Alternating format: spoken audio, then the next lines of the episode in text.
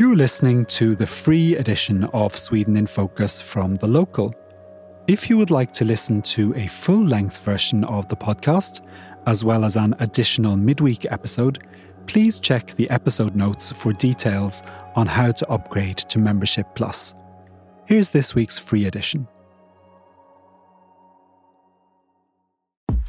Hello, and welcome to Sweden in Focus, the locals' weekly news podcast. We are recording this episode on Thursday, the 25th of January, and we're going to talk today about the latest in the NATO accession saga after Turkey's parliament voted this week to let Sweden in. We'll look at a top Sweden Democrat politician's comments calling for the banning of Muslim symbols. We'll examine Sweden's complicated relationship with wolves. And finally, we'll discuss a major hacker attack that hit Swedish authorities and retailers. And we'll ask how well prepared Sweden is to deal with these kinds of attacks on digital infrastructure. I'm Paul O'Mahony, and with me today in Stockholm is James Savage, and we're joined from Malmö by Emma Löfgren. How are things? I'm pretty tired, actually. My daughter woke up at 2 a.m. last night and was wide awake. But apparently, it was a full moon last night, and some people say that they sleep badly during full moons. And I guess that fits with the wolf theme. exactly. Yeah, well, hopefully we'll make it through this next half hour or so intact. James, how are things with you? All good. I mean, apart from the fact that I was mysteriously left off the guest list to the Prime Minister's 60th birthday party, everything's on top form. Oh, no, I feel really, really sad for you. No, I'm sad. Yeah. you didn't go either. No, I didn't get an invite this time or any time. Before we get into the news, can we just talk about ice bathing? Is Why not? Yeah, well, it's been kind of in the news a little bit recently. So, as as we know, it's been a very cold winter, and lakes have frozen over all over the country. And if you pass by any popular bathing spots, you'll often see a hole in the ice where people go to take a quick dip in the icy waters. Are either of you isbadare? Uh, nope. I've never done it in my life, and I'm pretty sure I never will. Well, okay. There's two ways of doing ice bathing, right? One is just to take yourself down to a hole in the ice and jump in. The other is to do it in combination with a sauna. Now, I've never done the first of those, but I have done it in combination with a sauna. And I have to say, it is amazing. It's unbeatable. The rush you get when you go from the heat of the sauna and you're sort of desperate to cool down. And so you jump into the ice and it's just this wonderful adrenaline rush. Mm. And I would say it's perhaps one of the best things I've ever done. Wow. And a lot of people are doing it these days. And you've been looking into it a little bit. Why is it so popular in Sweden? Well, the obvious answer is because Sweden has cold winters, a lot of water, and a love of the outdoor life. So why not? I mean, it makes complete it makes complete sense. So I'm not sure it makes complete sense. but it, it, it really, I mean, the thing is, there aren't that many other things to do in Sweden in the winter, are there? well, yeah, we're just going to go jump in the ice. It makes complete sense. makes sense to me. but yeah, a lot of people espouse the health benefits of it. But what's the what's the science on this? Is it good or bad for you? Well, I've heard it said that if you survive it, you'll live for another year. I'm not sure that's a health benefit. It's a health test, maybe. Um, but more scientifically, there are some studies that show that it might help you burn fat, it might reduce insulin resistance and improve insulin insulin sensitivity. I don't know what any of this means. I read it on the internet, and it therefore might also protect against heart disease and obesity. But disappointingly, when you when they do these kind of overarching studies, mm. um, they look at all the different research that's been done they say that there's no conclusive proof of any major health benefits at all. It's not completely ruled out, but nothing that sort of scientists in general feel is is is, is really um, is really proven mm. beyond mm. doubt. Um, would that dissuade you from trying it again? No, because it's fun, mm. lovely. I yeah. totally, highly recommend it. That's what a lot of people have said. It's like, who cares about the health benefits? It just makes me feel good. I wouldn't exactly. Lots of things that are good for you that I would never dream of doing, mm. but and lots of things that are bad for me that I do all the time. This is just fun. Mm. That's why you do it. Okay, that's the spirit. So, just a couple of things to note before we move on. The French president, Emmanuel Macron, and his wife Brigitte are coming to Sweden on a two day state visit this coming week, which starts with a reception at the Royal Palace in Stockholm on Tuesday. What else are they getting up to when they're here? Well, I mean, this visit was supposed to happen in October, and then it got postponed until now. It was the start of this war in um, in Israel and, and, and Gaza, and there was there was a school shooting in France, and so it got postponed. Mm. Anyway, so when they're here, the the trip will be split between Stockholm and Lund, and the official line is that this visit is about innovation, the green transition, security, and defence. Mm. And this is obviously against the background of Russia's invasion of Ukraine and France's status as the EU's biggest military power and one of NATO's leading powers. And this comes at a time when Sweden is, as we all know, trying to get into NATO. Apart from the usual banquets and the and, and, and the flummery, there will be meetings with military leaders and a visit to the European Spallation Source in Lund, which is a massive European research centre for um, particle physics. Mm. Um, and they'll also go to Lund University, among a few other things. So it'll be a busy schedule. But but I think this is also um, part of Sweden trying to strengthen its alliances with other EU powers, which has been trying to do over the last few years, particularly since Britain left the EU and since you know you've got some of these countries in um, like like like Hungary and, and, the Czech Republic that are veering off towards the, the hard right, mm. and Sweden is trying to find common cause with like-minded countries in Europe. Okay. And do you reckon they'll take the opportunity to go ice bathing? Well, you never know. You hope so. if, if, if, anyone finds, if anyone sees pictures, then um, please share them with us. We also had an email from a British listener this week noting that the UK's 15-year rule has come to an end, meaning that British citizens who have lived outside the country for more than 15 years are now eligible to vote in UK elections. You're affected by this, James, aren't you? I am. Mm. I shall be able to vote. Then, though, I'm asking myself whether I should because I don't live there. I don't pay taxes there. I don't have connections there. But some people who've lived outside the UK a long time, for instance, receive a British pension or may have other, you know, strong financial or other connections with with the UK that mean that they feel that they they should vote. And I may vote just over issues that connect to the right to live in the UK in the future with my partner, because those have been on the on the agenda where they've been raising the threshold for the salary you need to have to be able to import your partner, which obviously affects those of us who are living outside the UK. But yes, it will be the first time I've been able to vote since 2018. Mm. And we have an article on the site that we'll link to in the notes for anyone who wants to find out more about this change and how to register.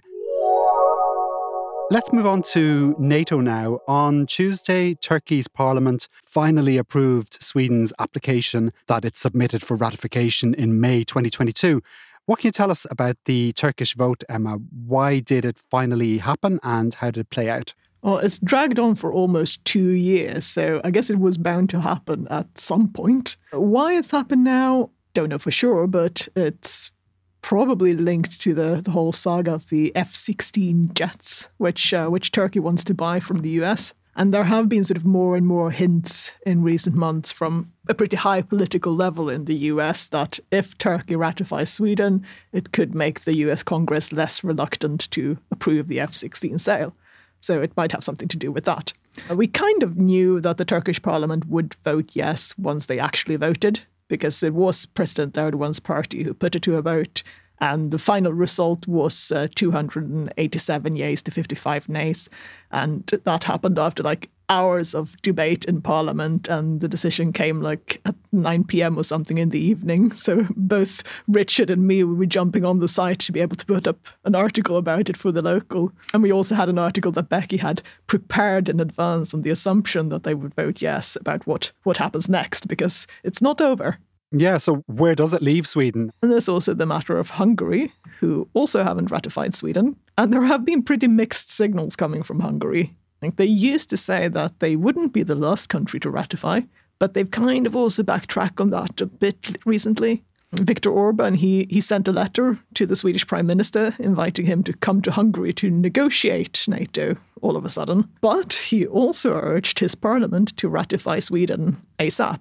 Hungary's parliament is supposed to reconvene on February the 26th after the winter break, but they could, in theory, be called back for an extraordinary session even before then. So we don't know when Sweden's actually going to be in NATO, do we? The final step is for Sweden to hand over its own accession documents to the US.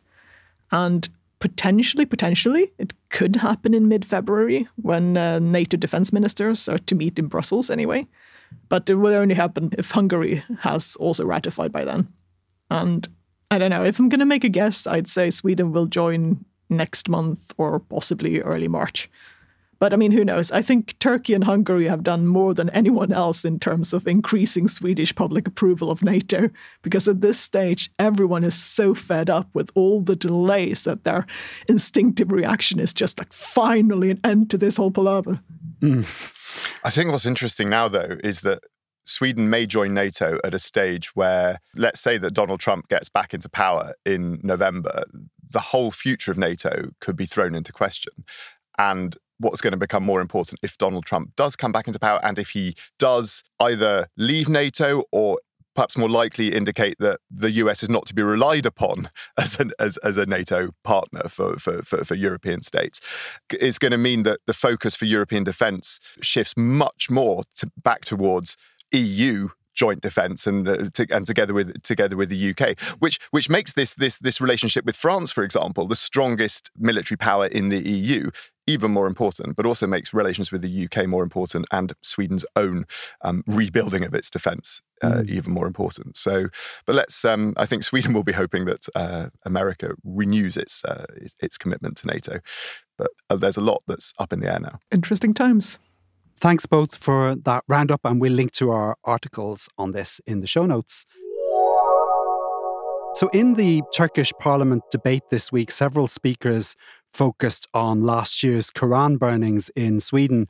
And one person accused of fanning the flames at the time was Richard Jomshof, a top Sweden Democrat who's also chairman of the Parliamentary Justice Committee. He said that if Turkey was upset by the far right agitator Rasmus Paludan burning a copy of the Quran, then Paludan should burn a hundred more.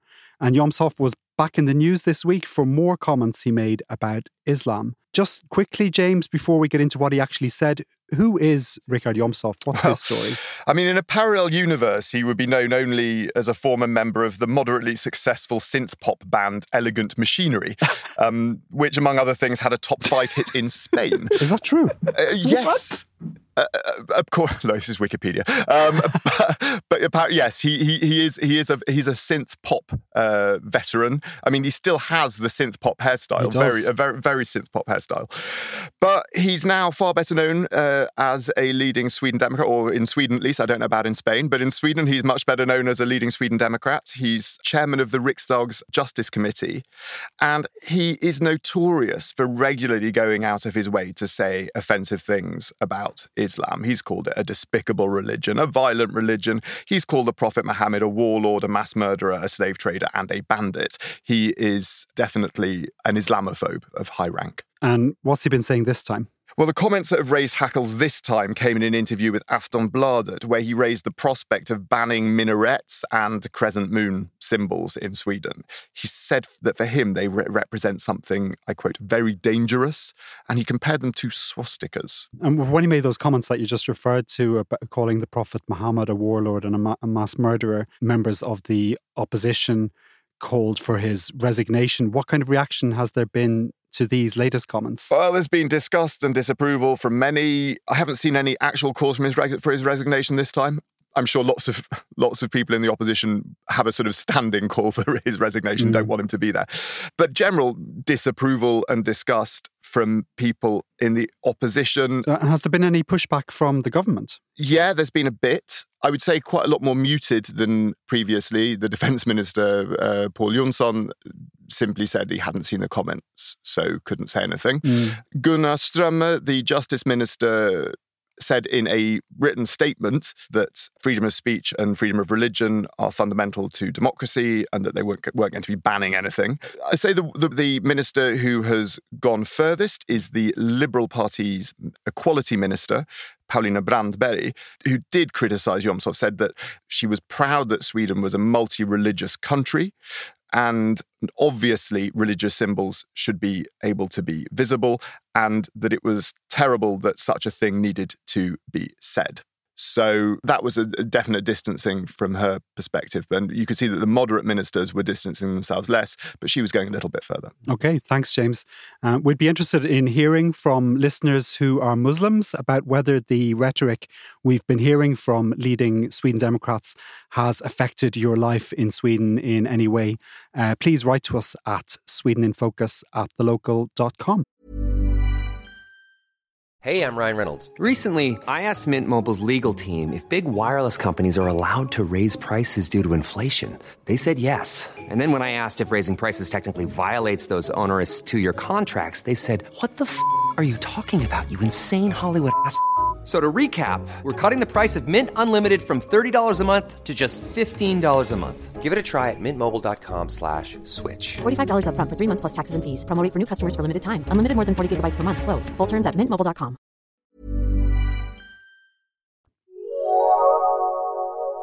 One major talking point in Sweden this week related to a video taken by an outdoor ice skater of a wolf walking across the frozen waters off the island of Lidingö in Stockholm. What can you tell us about this, Emma? It's not every day you see a wolf in Stockholm, is it? No, it's not every day. And it was also spotted like in central Lidingö, which is, you know, a place where, where people live. It's not mm. just out in the forest somewhere. And um, wolves have actually been living permanently in the Stockholm region for the past decade, but they generally tend to avoid populated areas and, and people. What should you do if you ever do encounter a wolf in the wild? If you see a wolf, you should calmly walk back from where you came and not make the wolf feel like cornered or threatened in any way. You should try to keep an eye on it so that you know what it's up to but don't make direct eye contact because it might interpret that as a kind of challenge. If the wolf gets very close or if it refuses to stop following you, you should try to walk towards it and make yourself look as like imposing as possible and maybe shout at it. Like think of it as a bad dog. What i find interesting is that they tell you that if a bear attacks you you should as you know a very last resort play dead and try to cover your most essential body parts, and hopefully it will lose interest. Mm. Now, that's absolutely not what you should do if a wolf attacks you, because they have their hierarchical canine instincts. So if you play dead, it will think of you as inferior and just keep attacking. So instead, you should fight back as much as you possibly can. Like kick it on the throat, try to claw its eyes out, whatever you can do. Just don't don't give up. But you should also know that it's extremely rare that a wolf attacks a human.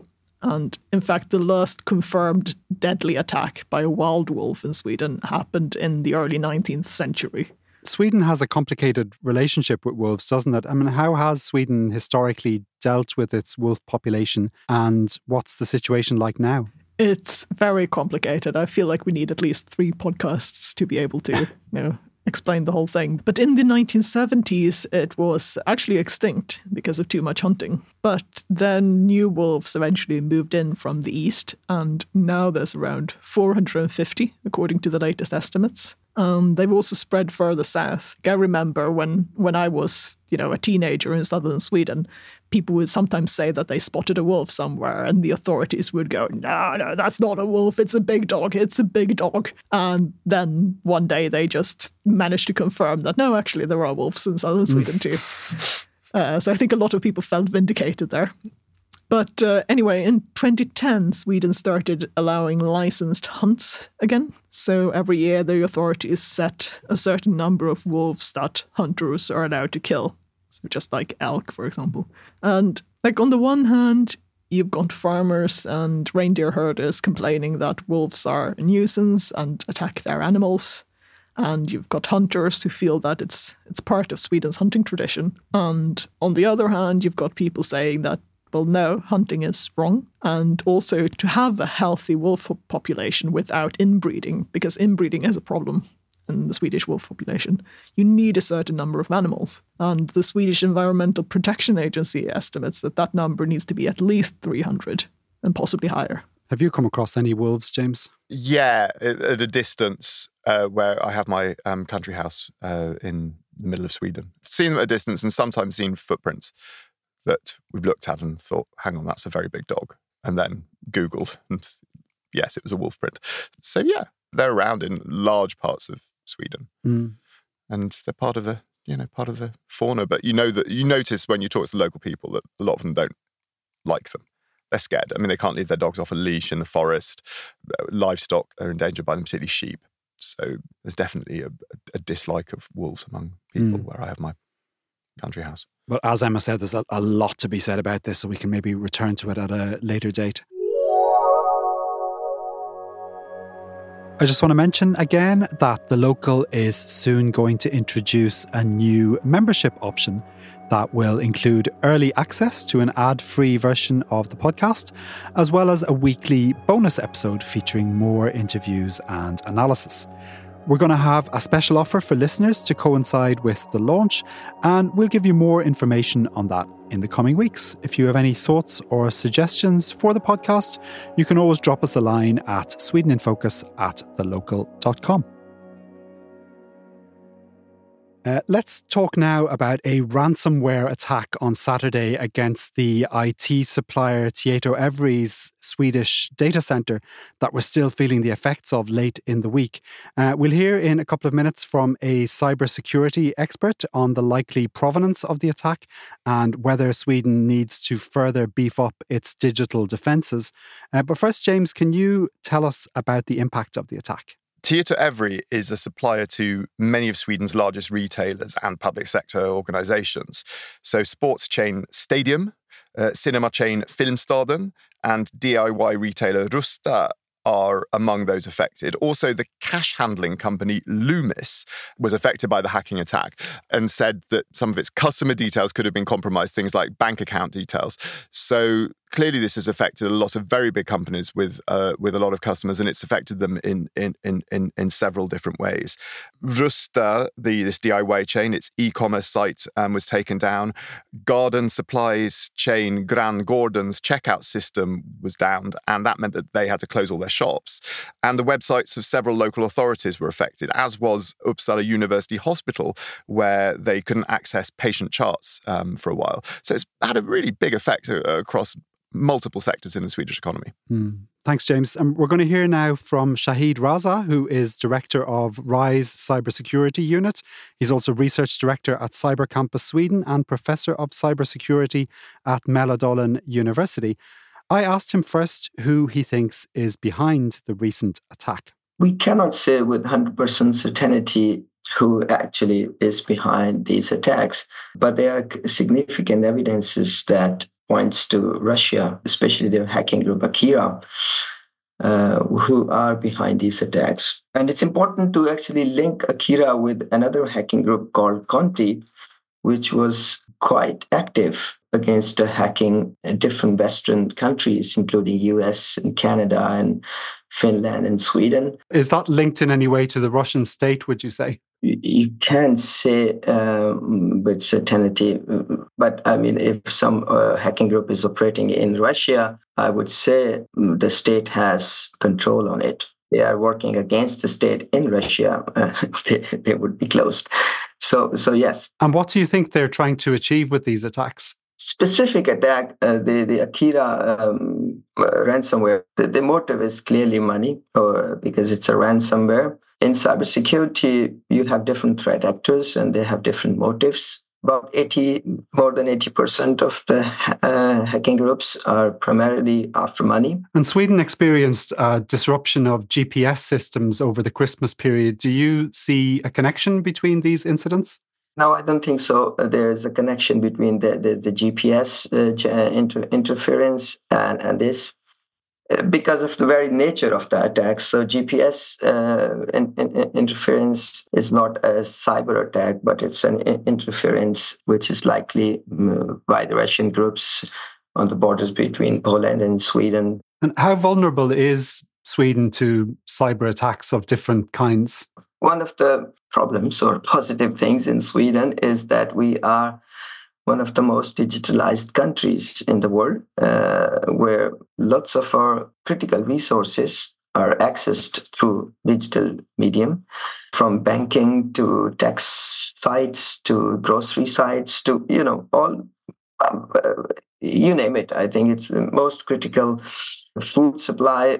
We now actually order things online and we're very much dependent on the digital uh, platforms and their 24-7 uh, operations. So that makes sweden quite vulnerable and the pace of uh, digitalization in cybersecurity uh, pace of digitalization in sweden and the pace uh, of cybersecurity there's a big gap. You know if you see the curve and digitalization is really going up and the cyber is more I would say a straight line, though recently there quite a few uh, initiatives started in Sweden, but, but it will take time when you see the fruit out of it. This specific attack was not very sophisticated, you know, attack. It was quite simple. You managed to hack uh, uh, an account, uh, an employee's account, and then you exploit that to penetrate into that country, uh, that um, company, and then you manage to you know get um, critical resources or access to the critical resources and you encrypted them and you ask for money or ransomware. Were you surprised that this relatively unsophisticated attack was able to cause so much damage? I would say i'm not surprised. We need to put more effort you know uh, and this is not the only case. There are lots of such cases actually in sweden that if you manage to access or penetrate into one uh, systems, than their dependencies uh, in, in, many other systems. So every single company uh, in Sweden who operate in a digital space uh, must think cybersecurity as a fundamental thing. One of the vulnerabilities you touched on was Sweden's reliance on digital payments. Do you think Sweden needs to rethink its approach to cash? This is not a cybersecurity question, but more uh, of uh, civil security questions that every household should prepare for uh, unforeseen events. So you must have some sort of backup uh, to uh, in in form of cash to um, get basic, very very basic needs. But I would not say that, okay, we should abolish some of the digital cash uh, or digital ways and go back to the cash ways. But having some uh, possibility to uh, use cash, I think of myself as well. I don't have cash at home. But I think about it that we should have at least some uh, to make sure that you survive for a week or two. That was Shahid Raza. Uh, we heard him speak there about the cashless society, which, as he mentioned, is more of a civil security than cyber security issue. Is this something you've given any thought to, considering how some shops and cinemas were unable to accept cash payments when their systems went down? I mean, we've already got that issue even even without hacker attacks. Like uh, in healthcare services, for example, they're they're supposed to be able to accept cash but you often have to jump through hoops to get them to do that. And maybe I just don't want my bank to know how often I go to the doctor. Maybe that's a civil security or at least a privacy issue for me. And even like putting the cashless society to one side, we've we've already seen examples of how increased digitization and streamlined administration sometimes squeezes people out. Like plenty of our readers can tell you stories about not being able to do this or that without personnummer or without BankID. Mm. But I think for me, what kind of struck me about this is how interlinked everything is. Like it's it's one IT provider's data center that was targeted. An IT provider whose name I bet most people had never heard before. I'm glad I heard you say it so that I know how it's pronounced now. I might have said uh, it wrong. That, provide, that provider services one of Sweden's largest HR systems. Another name I had never heard because I don't work in HR. And that HR system is used by 120 of Sweden's public authorities. And suddenly you've got more than 60,000 employees who are not able to log in to register their sick leave or see their payslips. Like you knock out one tiny, tiny piece of the chain and the whole thing falls. But on the other hand, I think it's also important to say that some essential services are still working. Like James mentioned that Uppsala University was one of the places that was affected, but mm. but there are backup uh, systems in place. Like patients are still getting treated, they're still getting their prescriptions. The doctors are still, you know, providing healthcare services, just having to do it with pen and paper, and it takes a bit longer, but it is sort of still functioning. Yeah, I've seen some security experts talk about this in terms of hybrid warfare and how a state actor can employ hackers to sow division in a target country, whereby people no longer trust digital systems and a sort of blame game develops about how this could be allowed to happen. Do you think that's what we're seeing here? Well, if it is the case that a state actor is behind this, and that's a still a very big if, then of course this is a form of hybrid warfare what else would you call it? Mm. What exactly they would hope in that case to achieve is an interesting question. I mean, certainly if attacks like this became more widespread, they would start to have a bigger economic impact. And like you suggest, they could perhaps sow disunity. But there may be there may be other things that they're trying to achieve. It might just simply be the the, the, the economic impact or the, the, the disruption that it causes to, to society, rather than any bigger master plan to sow to sow disunity and cause and cause arguments. I mean, from what we've seen so far, I don't think we've seen that much disunity caused by this this attack, but we have seen a lot of inconvenience and you know certainly economic damage and and, and damage to um, a lot of uh, Swedish companies and organisations, and maybe damage that we're not yet seeing or that hasn't been made public. So that's certainly you know if you were, if you were if you were going to pursue hybrid warfare against Sweden, you could see that this would be a way to damage to damage Sweden. That's all for this week. Thanks as always for tuning in and please leave a rating or review if you can. Our panelists this week were James Savage and Emma Löfgren. Our sound engineer is Rhys Edwards. I'm Paul O'Mahony and we'll be back again next week. Until then, take care. That's all for this week's free edition of Sweden in Focus. If you'd like to hear a full length version of the podcast each week, as well as an additional midweek episode with more interviews and analysis, please upgrade to Membership Plus.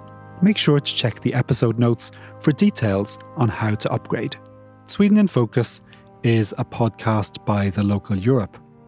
Our sound engineer is Rhys Edwards. The publisher is James Savage.